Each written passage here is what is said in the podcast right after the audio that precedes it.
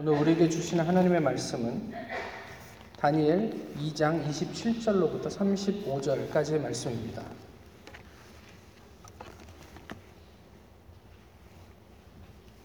구약 성경 다니엘서 2장 27절로부터 35절까지의 말씀입니다.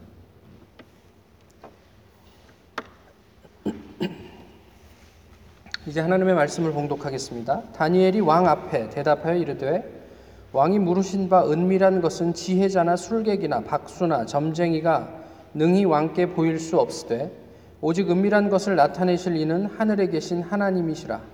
그가 느부갓네살 왕에게 후일에 될 일을 알게 하셨나이다. 왕의 꿈, 곧 왕이 침상에서 머릿속으로 받은 환상은 이러하니이다.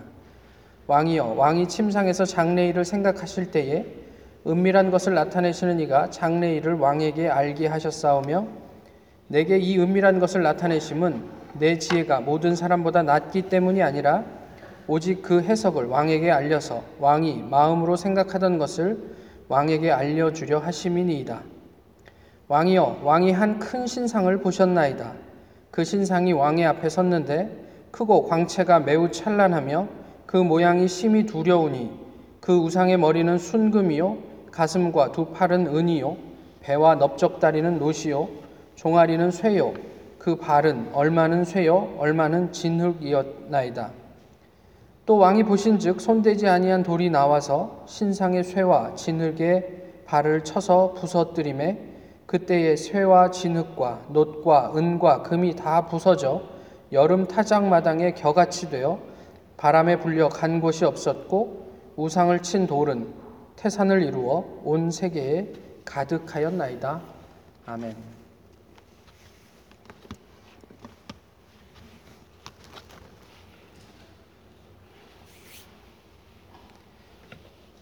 한 역사 선생님이 수업 시간에 그 을사오적의 사진을 학생들에게 보여줍니다. 그리고 학생들에게 이렇게 이야기하죠. 얘네들이 나라를 팔아먹은 사람들이야. 이제 한 사람씩 내가 이름을 말해줄게. 그러면 너네가 하고 싶은 욕을 한번 마음대로 해봐. 그래서 첫 번째 사람 이름을 이야기합니다. 수업 시간에 갑자기 선생님이 욕하라 그러니까 학생들이 당황이 돼가지고 처음에 말을 제대로 못했어요. 두 번째 사람 이름을 얘기를 하니까 그 중에 이제 몇몇이 이런 뭐 이런 얘기를 했어요. 세 번째, 네 번째 갈수록 이제 점점 욕이 걸쭉해지고 마지막에 어, 이완용을 얘기할 때 학생들의 욕은 극에 달했습니다. 그리고 이 선생님이 학생들이 이렇게 말을 합니다. 얘들아, 너희들이 나중에 커서 어른이 되면 중요한 결정을 해야 할 때가 올 거야. 또 책임을 져야 할 순간이 오게 될 거야.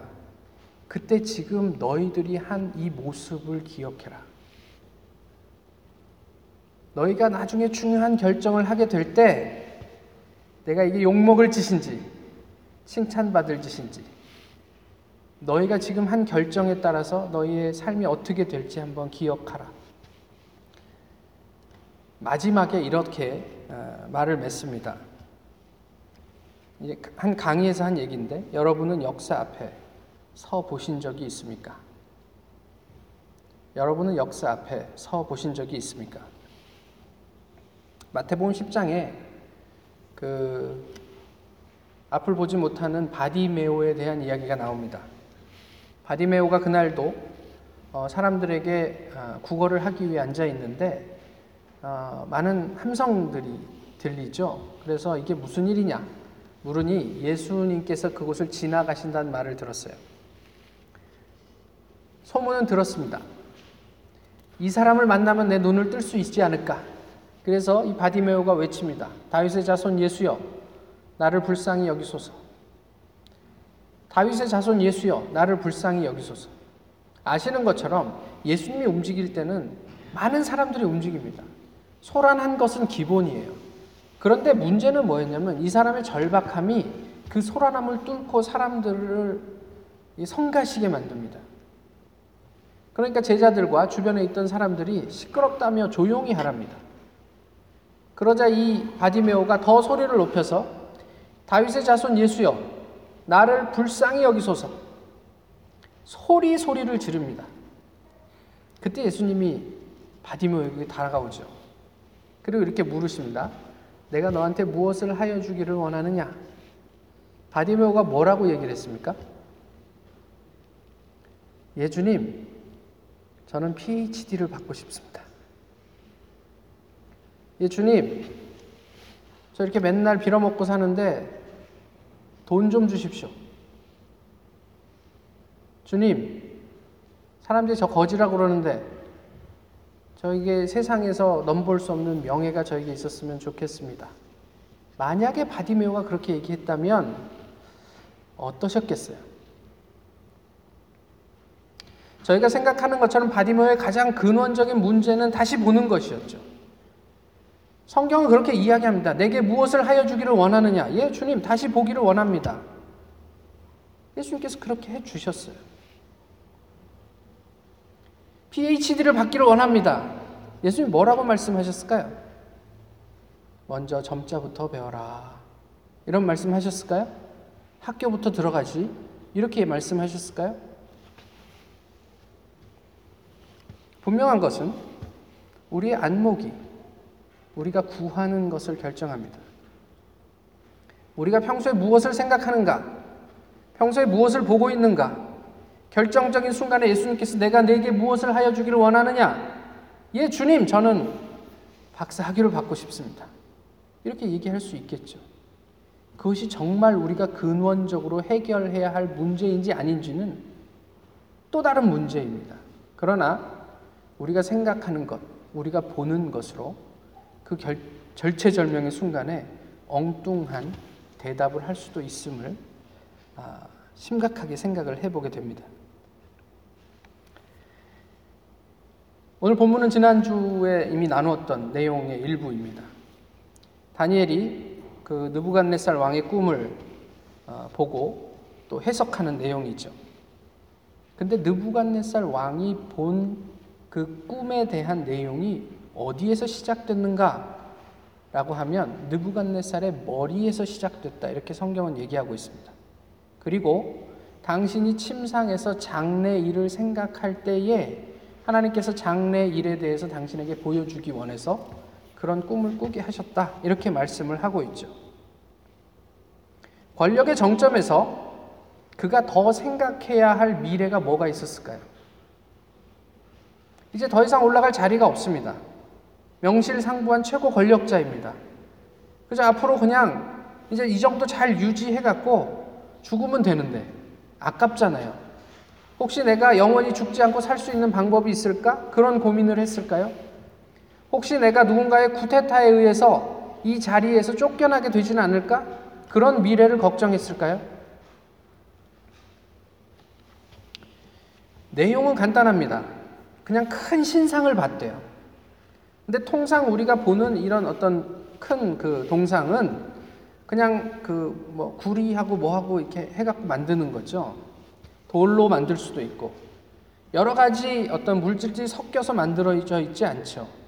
근데 느부갓네살이 본 것은 머리는 금이고 가슴과 팔이 은이고 배와 넓적다리가 쇠고 종아리 그리고 발 여기가 쇠와 또 쇠와 진흙의 합성.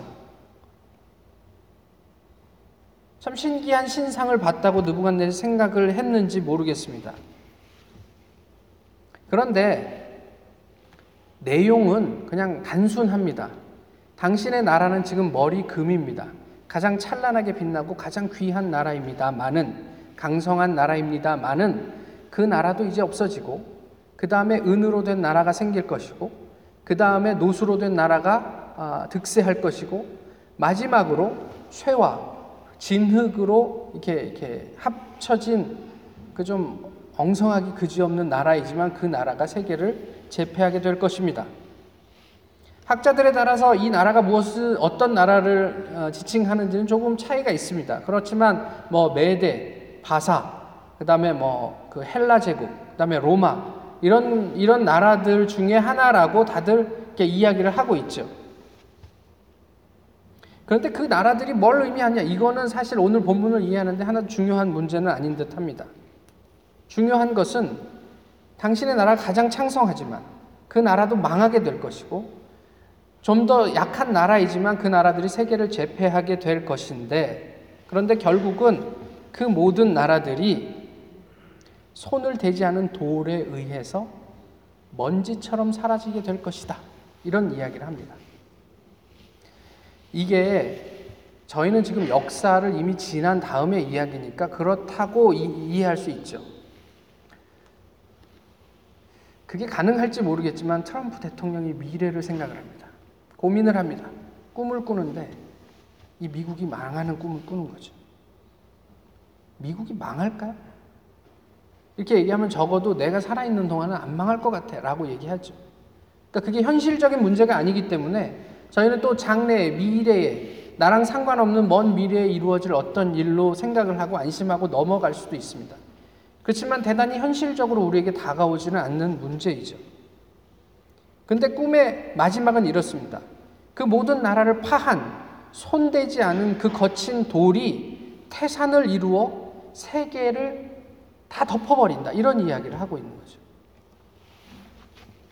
하나님께 드려야 할 영광과 경배를 세상 나라들이 지금 가로채고 있습니다.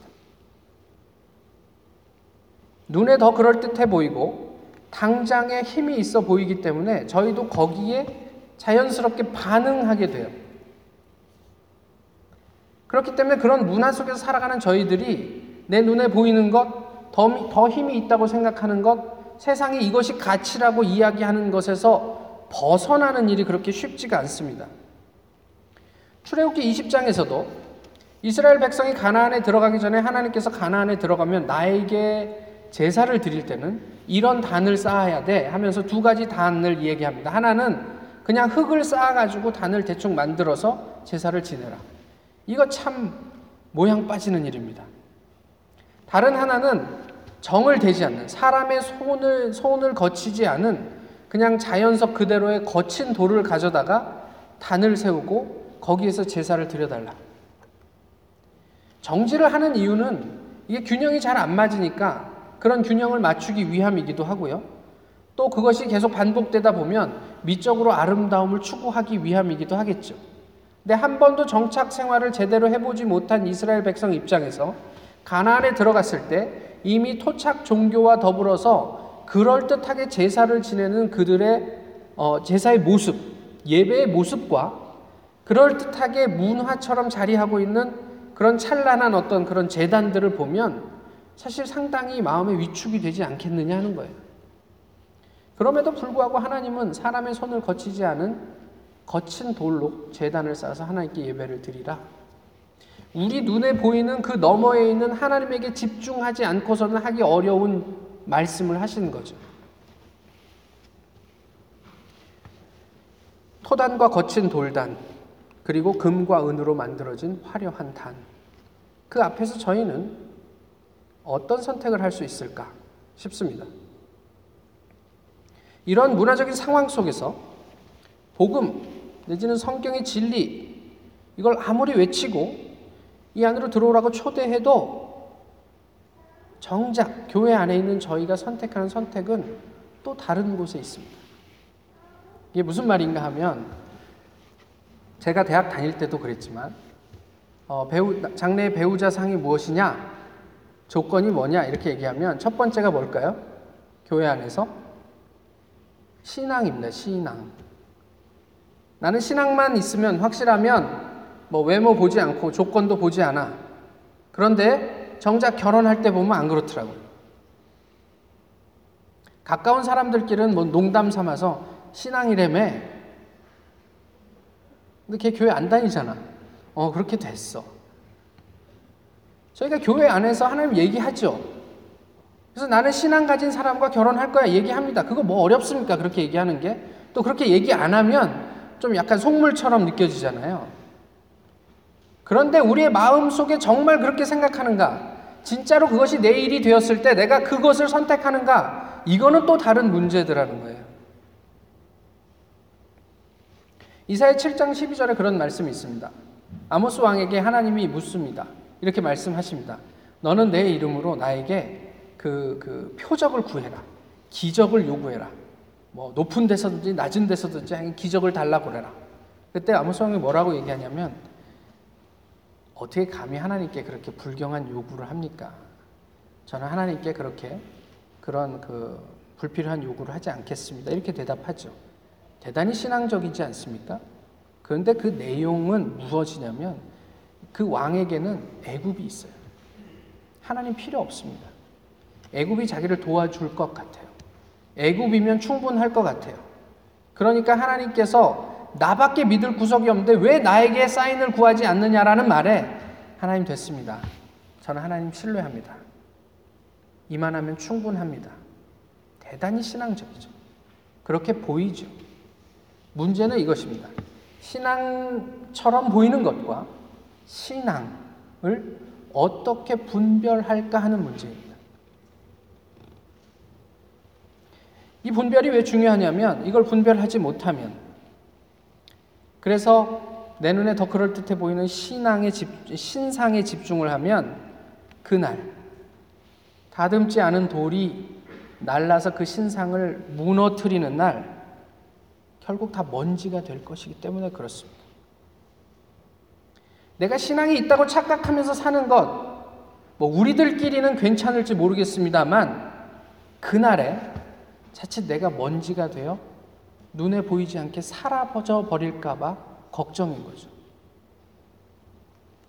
다니엘은 왕에게 자신의 역할은 그저 하나님을 대변하는 것, 하나님께서 시키시는 일을 하는 것 뿐이다. 이렇게 강조합니다.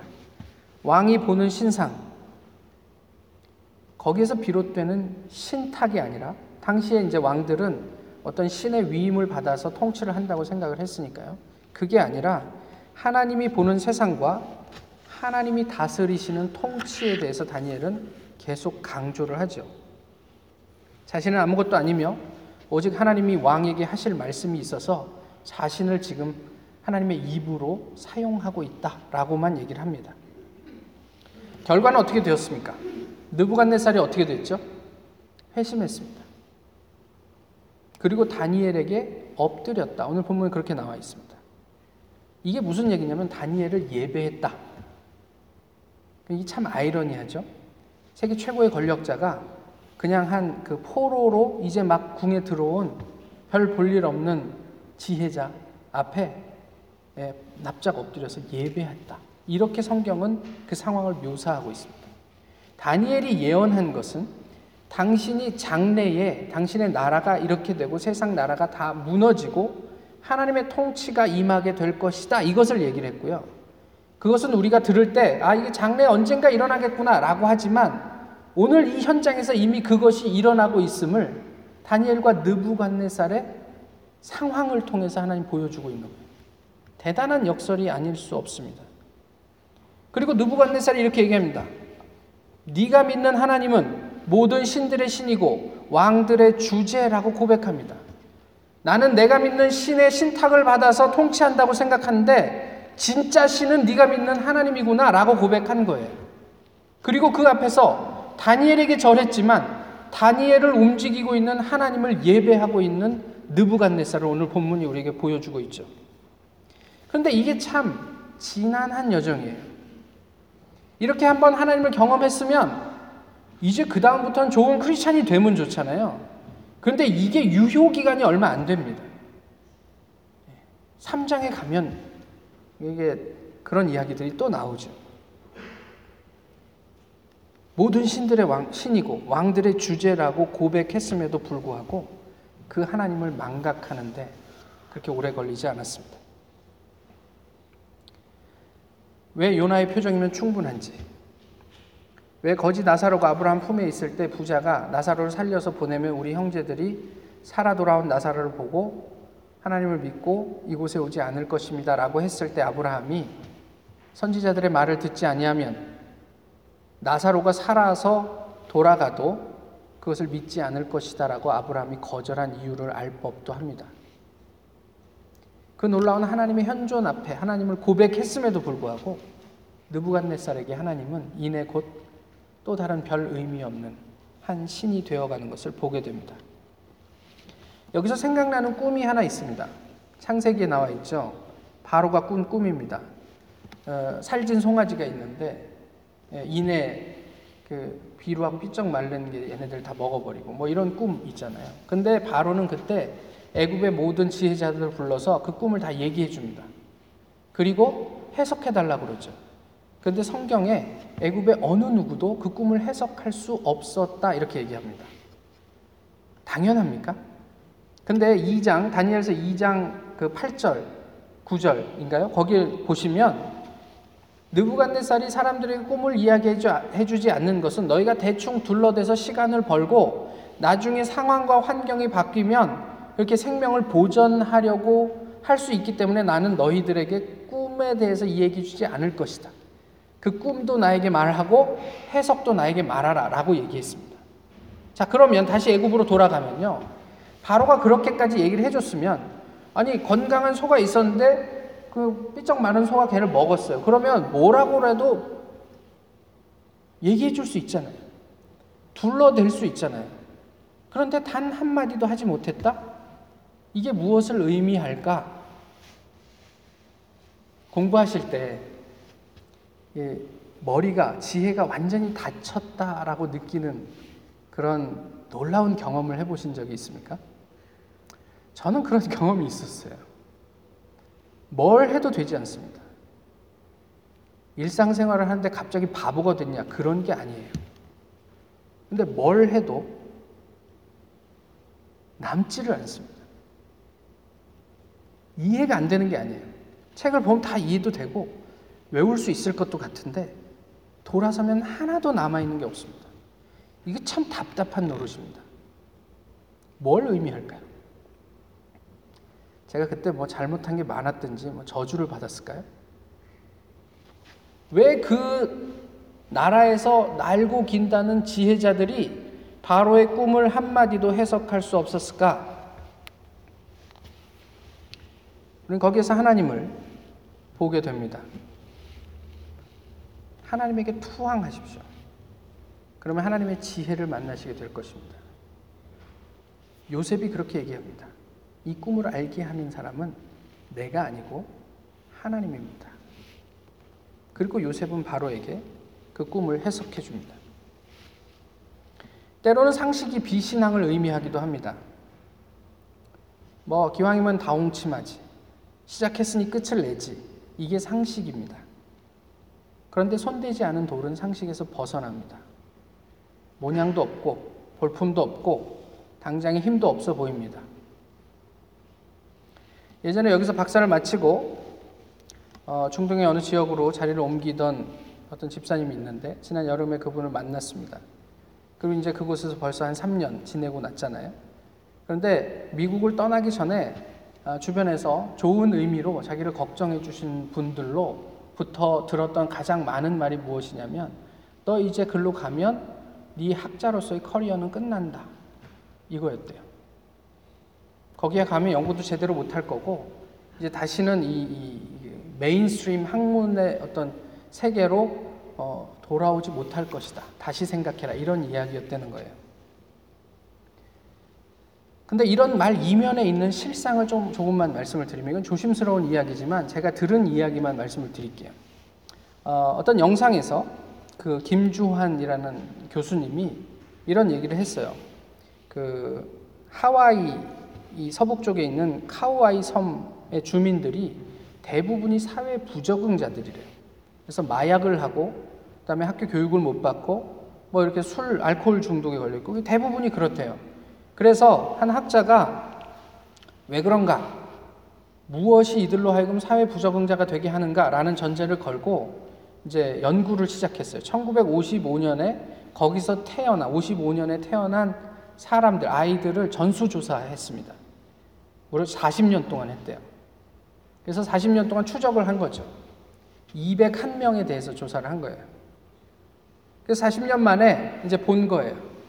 무엇이 이들로 하여금 사회 부정자, 마약에 중독되게 하고 알코올에 중독되게 하고 뭐 이렇게 제대로 삶을 영위하지 못하게 할까? 근데 봤더니 전교에서 1등 하는 공부 잘하는 애들도 있더래요. 야, 얘네들은 데이터에 포함시키면 안 되겠다. 그러고 뺐어요. 그래서 봤더니 뭐 공부를 탁월하게 잘하지 못해도 정상적인 범주 안에서 살아가는데 전혀 문제가 없는 아이들이 있더래요. 얘네들을 빼다 보니까 72명이 빠졌어요. 201명에서 72명이 빠졌으면 이건 데이터로서의 가치가 없습니다. 그런데 여기에서 제가 주목한 건 뭐냐면 자기의 데이터가 가치 있게 만들기 위해서 자기의 전제와 맞지 않는 어떤 데이터를 임의로 제거할 수 있는 가능성 때문에 제가 문제가 있다고 생각합니다. 생물학에서 연구하면 그렇지 않습니까? 저희 학생들을 통해서 종종 듣는 이야기입니다. 100번의 실험을 했는데 90번은 원하는 어떤 그런 그거대로 결과가 나왔어요. 10번이 문제인데요. 그 중에 8번은 빼버립니다. 그래서 마치 92번을 실험한 것처럼 이야기를 하고 그 중에 두 번은 아마 실험 과정 중에 뭔가 오차가 있었던 것 같다라고 처리하는 거죠. 내 자신의 생각을 정당하다고 주장하기 위해서 이게 큰 틀, 어떤 일반적인 범주에서 용납될 수 있는 수준의 조작? 우리가 생각하는 상식이 그렇습니다. 자칫 그것이 너무 지나치면 황우석 씨가 되는 거죠.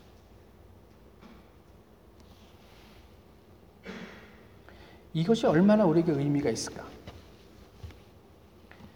우리의 커리어가 다 부서질 그날에 우리 각자는 어떤 모습으로 남게 될까 궁금합니다. 우리의 재산이 모두 먼지가 되어져 사라질 그날에 나는 하나님 앞에서 누구로 남게 될까? 빌라도를 보시죠. 2000년 전에 이미 사라진 사람입니다. 흔적도 없습니다. 그러나 매주 주일날 전 세계의 교회에서 그는 다시 살아납니다. 본디오 빌라도에게 못 박혀 죽으시고 빌라도는 예수님 박은 못을 만져보지도 않았을 거예요. 근데 그는 예수님을 못 박은 당사자로 계속 사람들에게 다시 살아납니다. 정약용을 아시죠? 정약용의 저서가 500권이 넘는답니다. 근데 그 저서를 왜 저술 했는가? 자기 아들에게 보낸 편지에서 정약용이 이 1800년에 정조가 죽은 다음에 어, 죄인이 되어서 18년간 유배 생활을 하는데 그때 한 500여 권을 저술을 했대요. 근데 왜 했냐면 내가 만약 이 기록을 남기지 않는다면 역사 앞에서 나는 과연 어떻게 평가될 것인가? 이것을 고민하고 만약 기록을 남기지 않으면 형조에 있는 어, 판결 문서 그몇 줄이 자기를 규정하는 게 되겠죠. 지금 정약용이 우리에게 사상가와 학자로 남아있게 되는 것은 그때 당시에 내가 과연 역사 앞에서 역사는 나를 어떻게 평가할까라는 고민 때문에 저술한 500여 권의 책 때문이라는 거죠. 우리는 어떤 그리스도인으로 남게 될까요? 두바이에 가면 커리어가 단절될까요? 거기에 하나님은 어디에 있습니까? 하나님의 역사 앞에 한번 서보시죠. 하나님의 역사 앞에 나를 한번 세워보시자고요. 이 안목이 거대한 신상 너머에 하나님 나라를 볼 수 있게 합니다. 이 세상이 어떻게 하나님에 의해서 움직여 왔는지를 한번 보시면 그러면 내 눈에 매력적으로 보이는 그 신상 너머에 하나님의 통치, 다듬지 않은 뜨인 돌, 이것을 볼 수 있게 하죠. 다니엘처럼 삶의 위기와 위협 앞에서 천국의 절대적인 평안을 누리게 될 것입니다. 내 눈에 보이는 거대한 신상보다 더 큰 세상의 주제, 하나님을 보는 것, 그런 안목이 우리로 오늘을 가치 있게 살게 할 것입니다. 모쪼록 저희 모두가 그런 안목을 가지고 함께 격려하며 마지막 날 하나님 앞에서 어떤 것으로도 사라지지 않는 영원한 가치를 손에 들고 있을 수 있게 되기를 소망합니다. 느부갓네살도 사라집니다. 그러나 예수 그리스도 하나님 나라의 가치는 영원합니다. 그 영원한 가치를 소유한 주님의 백성들로 사시는 한 학기, 1년, 우리의 평생이 되기를 하나님은 간절히 원하고 계십니다. 기도하겠습니다. 귀하신 주님, 오늘도 주님 앞에서 함께 예배하게 하심을 감사합니다. 저희 예배가